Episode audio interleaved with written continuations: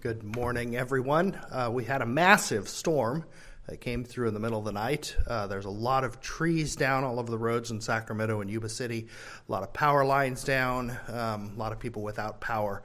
So pray for our community.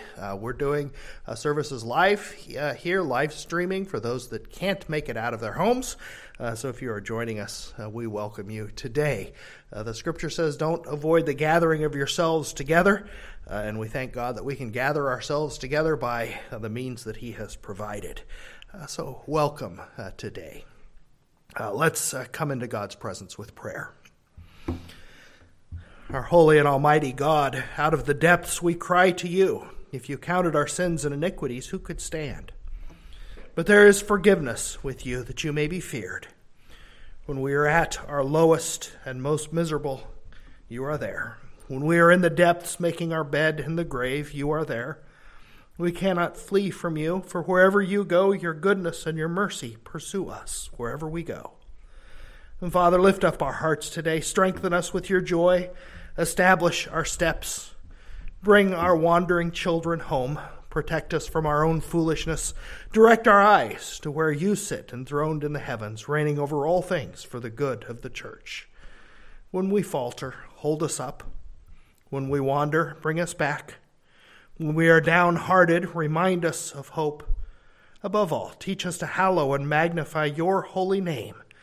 Teach us to decrease that you might increase. Shine brightly through all of our words and all of our works, so that those who see us will know that we serve the living God. Father, we pray that you would protect our community, protect the crews that are getting the power turned on and are working with the power lines, protect the first responders and those without power, provide for our needs, for those that are getting the trees out of the roads and responding to emergencies. We pray for your protection. We have prayed for rain. All the forecasts have called for a continued drought over the winter. And yet the rain and the wind is in your hand, and you had your own plans. So we thank you for that. Provide for us our daily bread, and teach us to be patient in adversity and thankful in prosperity, and to trust you for the future. Lead us to quiet waters. Give us wisdom, for we are foolish. We need your strength each moment. Give us rest, we pray, in the scurrying of life and the frantic toil that occupies our minds. Teach us to sit quietly, like weaned children on their mother's lap. Let that gospel of rest and peace spread like wildfire throughout the world. Give your servants boldness to speak wherever they are, for we know that proclaiming rest and liberty from sin and misery arouses the hatred of the world. For there is much money and power to be made when people are fearful and frantic. So give boldness in the face of enemies. Give clarity of thought, courage, conviction. May Christ shine brightly throughout the world. Give hope and light in dark places. Give us courage to boldly conquer and endure this warfare to the end. Walk with us through the darkness and give light in the valleys. Set a table for us when we are frantic and afraid. Bless the reading and the preaching of your word today. Guide my lips and give us open hearts. In Jesus' name, amen. Last week we looked briefly at Psalm 68, which is the psalm of the king coming into his kingdom. We talked about the message of the proclamation of the gospel. The gospel is the good news that Christ has conquered all of his enemies. In Psalm 68, we concluded last week with verse number 17 and 18, where it says, "The chariots of God are 20,000, even thousands of thousands. The Lord is among them, as in Sinai, in the holy place." And then he says, "You have ascended on high, you have led captivity captive, you have received gifts among men, even from the rebellious, that the Lord God might dwell there." The scripture teaches us that Christ is plundering the kingdom of the devil, that he has conquered sin and misery. He rose from the dead, and he is the rightful king. Paul takes that verse, verse 18 of Psalm 68, and applies it to Christ ascending into heaven. And then he says, how can the Lord ascend unless he first descend into the lower parts of the earth? And so as we go through the Gospel of Luke, we see Jesus heading to Jerusalem. He is descending into death and hell. in order to conquer. And then he will ascend into heaven and plunder the kingdom of the devil, leading captivity captive, as Scripture teaches. In Ephesians 4, Paul applies this to the conversion of the souls and the gathering together of the apostles and prophets and pastors and teachers as a gift to the church, captured from the world through the proclamation of the gospel. So this is the context of Luke chapter 20. If you'll turn with me, my text is Luke 20, verses 1 through 8. Jesus has ridden into Jerusalem. We saw a couple of weeks ago. He has ridden into Jerusalem as a king, coming into his kingdom, and the city welcomes him as the king. Therefore, it arouses the fury and the envy of the chief priests and the scribes, and thus we come to Luke chapter 20. So Luke 20, verses 1 through 8, reading from the New King James. Now it happened on one of those days, as he taught the people in the temple and preached the gospel. Side note here, remember the proclamation of the gospel is the proclamation of the conquering king. And Christ is declaring his own gospel. Now, as he's preaching the gospel, the chief priests and scribes, together with the elders, confronted him and spoke to him, saying, "Tell us, by what authority are you doing these things? Or who is he that gave you this authority?" But he answered and said to them, "I also will ask you one thing, and answer me. The baptism of John, was it from heaven or from men?" And they reasoned among themselves, saying, "If we say from heaven, he will say, 'Why then did you not believe him?' But if we say from men, all the people will stone us, for they are persuaded that John was a prophet." So they answered that they did not know where it was from. And Jesus said to them, "Neither will I tell you by what authority I do these things." In the context, Jesus has entered Jerusalem in triumph. He's entered into his temple, as the prophets have foretold. This was an affront to the ruling class of Jerusalem. From the very beginning, true religion has always been twisted and used by power-hungry men to amass power to themselves and make themselves rich. From the very beginning, Cain and Abel, there was a conflict there over the sacrifice, where Cain was angry because God accepted Abel's sacrifice instead of Cain's. The fact is, if Jesus is the only king, if he's our only mediator, if he is our only prophet, then men lose their control over others. We know in Genesis 1, men and women were created to have dominion over all creation, but sin twisted that dominion, and so now men lust to have dominion over each other, and they will use religion to do it. They won't just say, "I'm going to take power over you now." What they say is, "You have a need that only they can fill." They say, "I can give you purpose. I can make you acceptable to God. I can show you how to gain God's approval for a price." And then the flip side of that is, "Don't you dare disobey God's anointed, or you will incur God's wrath," and thus power is usurped over the people of God.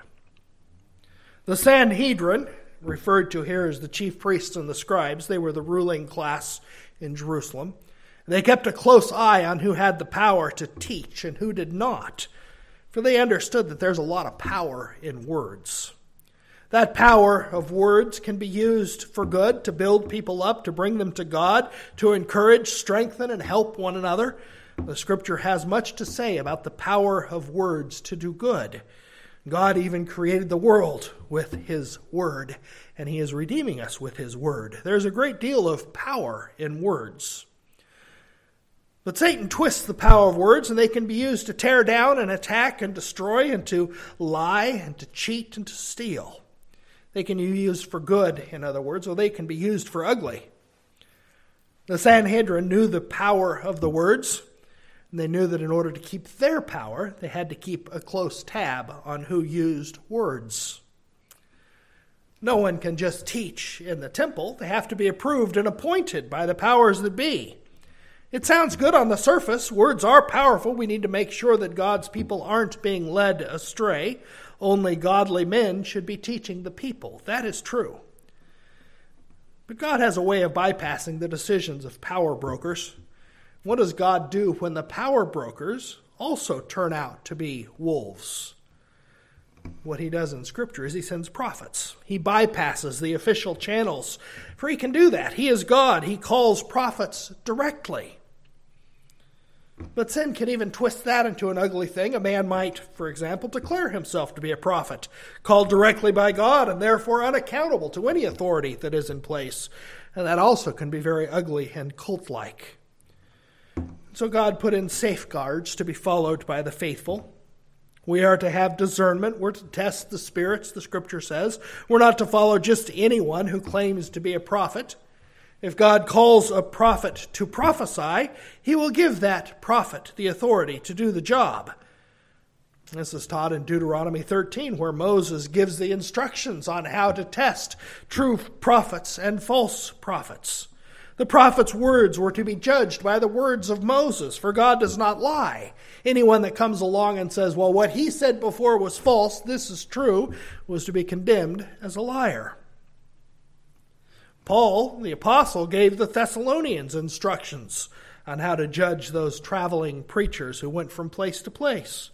He acknowledged that some were good and called by God, and some were wolves. So he tells the church to test them. He says to hold fast to what is good and resist evil, no matter what form it takes. I'm saying all of this because the question, by what authority do you do these things, is a valid one, and it should be asked by the people of God. This is the question that the Sanhedrin asked Jesus. They do have a lot of power. They even have the power, as we will see in a few weeks, to twist the arms of the Roman governor. And Jesus, by entering his temple and cleansing it, has just challenged that authority. For if Jesus is truly prophet, priest, and king with the power to forgive sins, with the power to cleanse the temple, if he's truly the anointed one of God, the Christ, then the Sanhedrin will lose their authority and the source of their income and the power over people, and their entire system falls. They can't have that. And so under the guise of being shepherds to the people, they confront Christ. It's a demand that on the surface is a good one. By what authority do you do these things? The language indicates when it says they confronted him that they came suddenly, dropped the question on him quickly, hoping to catch him stumbling on his words. But we know that the Sanhedrin, the chief priests and the scribes, had an ulterior motive. They pretended a great zeal for protecting the integrity of the teachers, but they had another motive. Their problem was they had decided months ago that Jesus must go. He ate and drank on the Sabbath. He ate and drank with publicans and sinners on the Sabbath. He eats and drinks with the others. He talks to women. If he is Messiah, then everything that I think and know about myself and about God is wrong. I must bend the knee and cast my crown at his feet, for Christ will have no rivals. And that the natural heart cannot do. The Sanhedrin would not give up their authority and their power any more than the rich young ruler would give up his riches. And so the Sanhedrin had already decided that Christ must go. They said, if he keeps on, we'll lose our place in our nation. He's a threat to our way of life.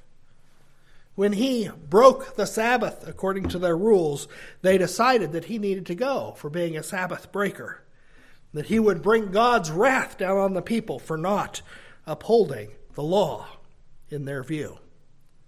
But their problem was that if they accused him of breaking the Sabbath and demanded that the Roman governor put him to death, the Roman governor would insist on knowing the details. They would ask, well, what did he do on the Sabbath that was a violation? And then they would have to prove in a court of law that Jesus healed the sick, opened the eyes of the blind, healed the lame man, and that they did not want to do. If they accuse him of something else, the other problem was the people would riot, for all the people were flocking to hear his words. Chapter 19 of Luke ends with, they were unable to do anything, for all the people were very attentive to hear him. The Greek says literally they were hanging on his every word. and so they could do nothing. So they need to find a way to accuse him that will also discredit him in front of all the people so they can denounce him to Pilate and put him to death. And they want to avoid a riot.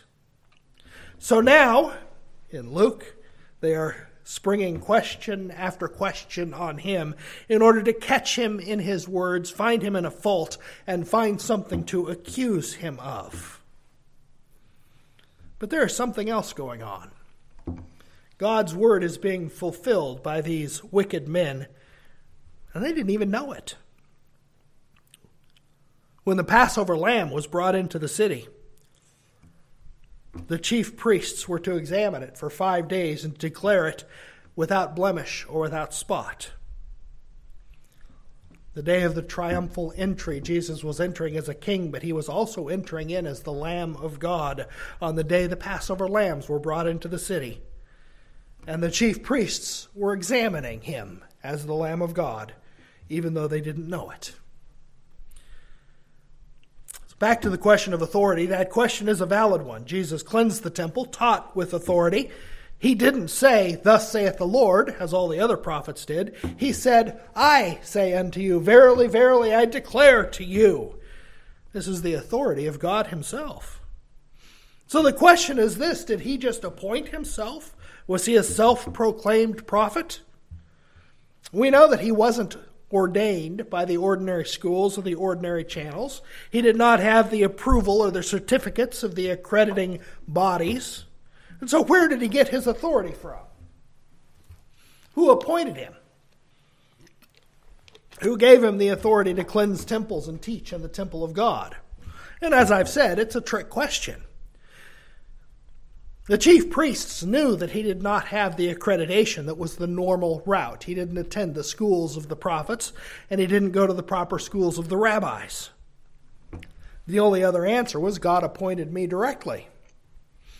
The Sanhedrin, of course, would accept a prophet who was ordained directly by God. The scripture was full of them, in theory.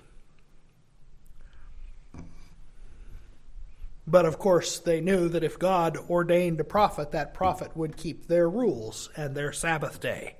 And so they already knew that God did not ordain Jesus directly because Jesus didn't keep the Sabbath day. They said if he was from God, he would keep the Sabbath. And so they got him in a trick question. If he said, "I got it from men," they said, "Well, where's your certificate of authenticity? Where's your ordination? What school did you attend?"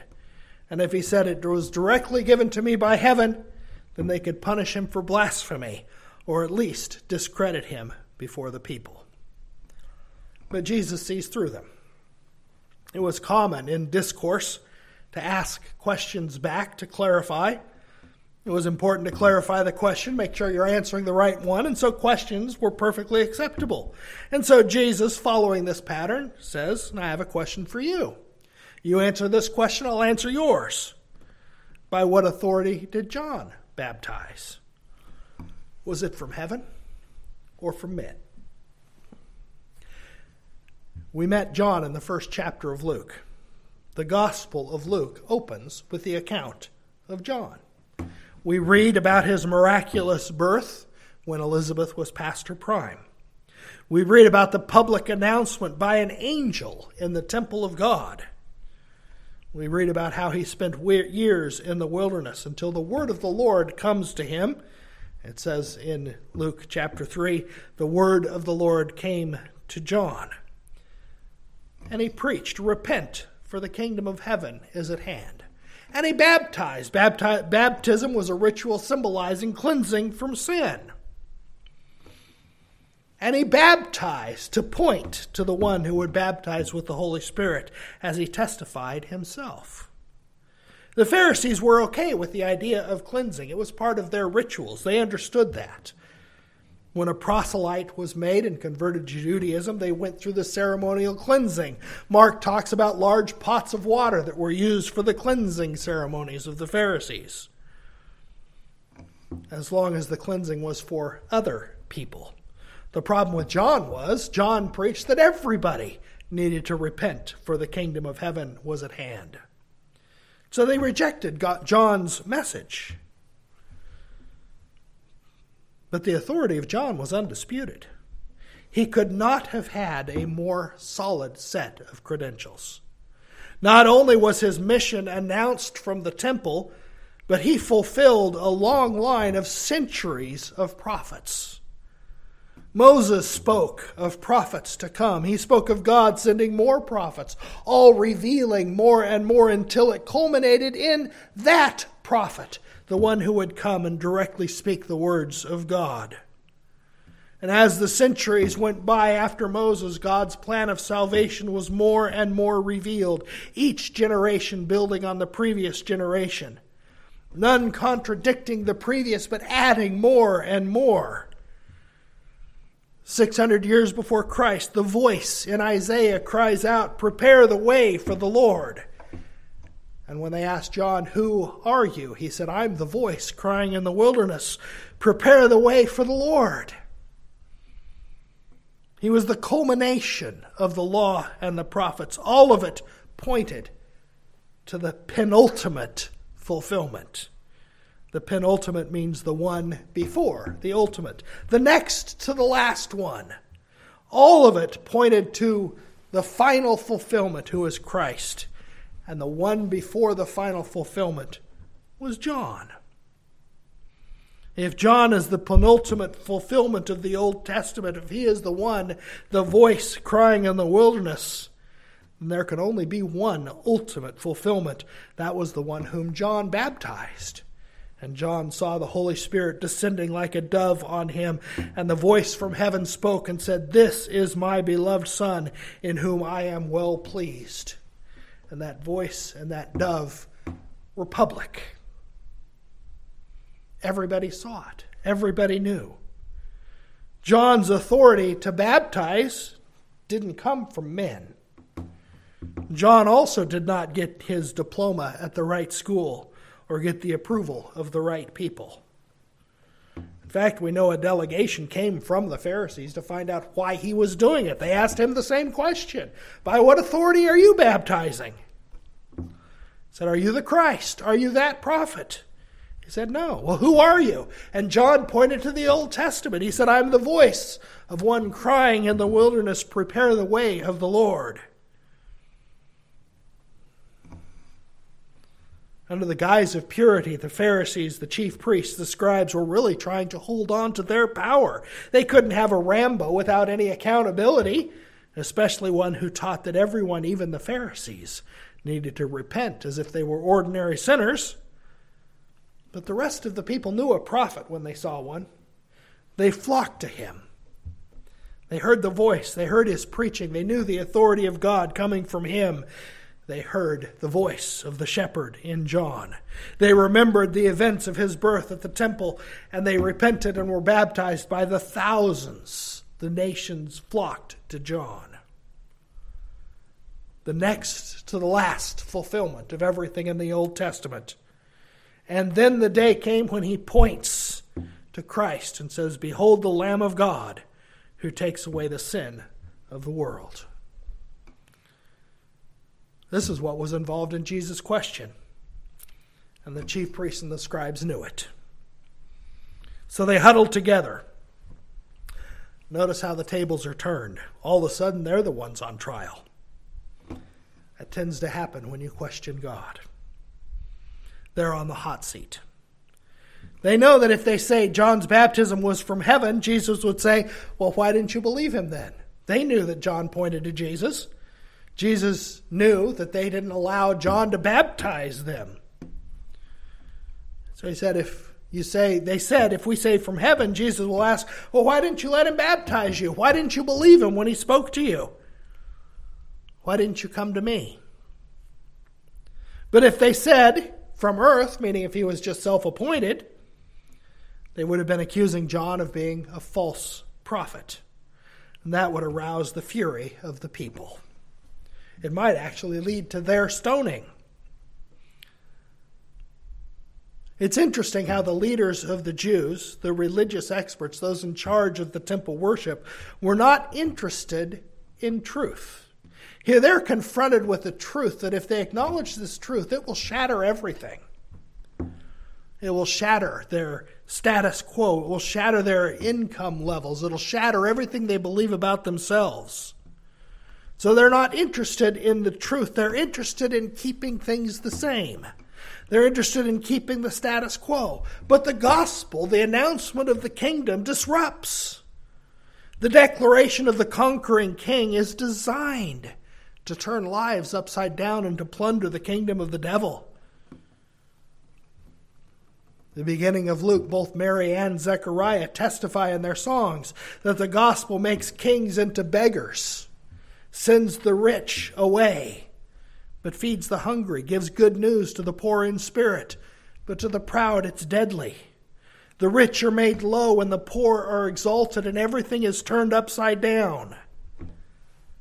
The gospel is great news to the poor in spirit, but for those who love money and power, who lust after the good old days when everyone knew who was in charge, those didn't want anything to do with it. The scribes weren't looking for truth. They were looking to keep their power, keep their position, keep everything the same, and keep their heads. The truth is that John's message and his baptism were from God. Luke says in chapter 3, the word of God came to John, the son of Zacharias, in the wilderness. He preached a baptism of repentance and the remission of sins. And then he says, as it is written in the book of Isaiah the prophet, the voice of one crying in the wilderness, prepare the way of the Lord, make his path straight. Every valley shall be filled, and every mountain and hill brought low. The crooked places shall be made straight, and the rough ways smooth, and all flesh shall see the salvation of God. The world order is turned upside down when the gospel is proclaimed. John, his ministry was announced in the temple, foretold by Isaiah. He came with the spirit and power of Elijah, and the world knew it. But if the chief priests and the scribes admitted it, they would have to acknowledge Jesus as the Christ. And if they did that, their whole world would collapse and their system would be dismantled.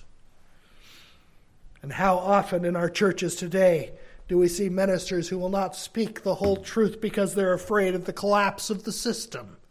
If they speak about the free offer of the gospel, if they speak about justification by faith alone, they know they will lose their power and their hold over people.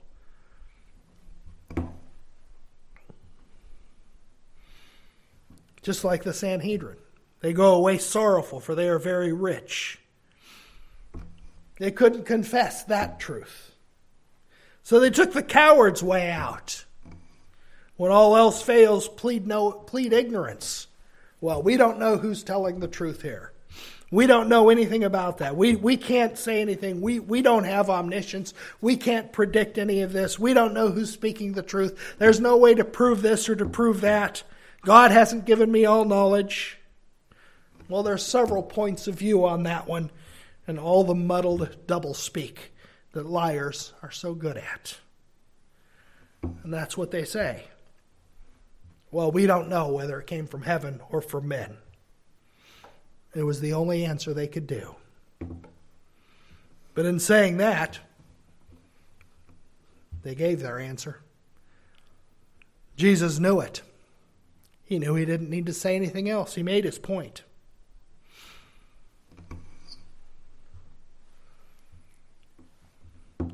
I spoke last week about the gospel and what it is, the declaration of the conquering king.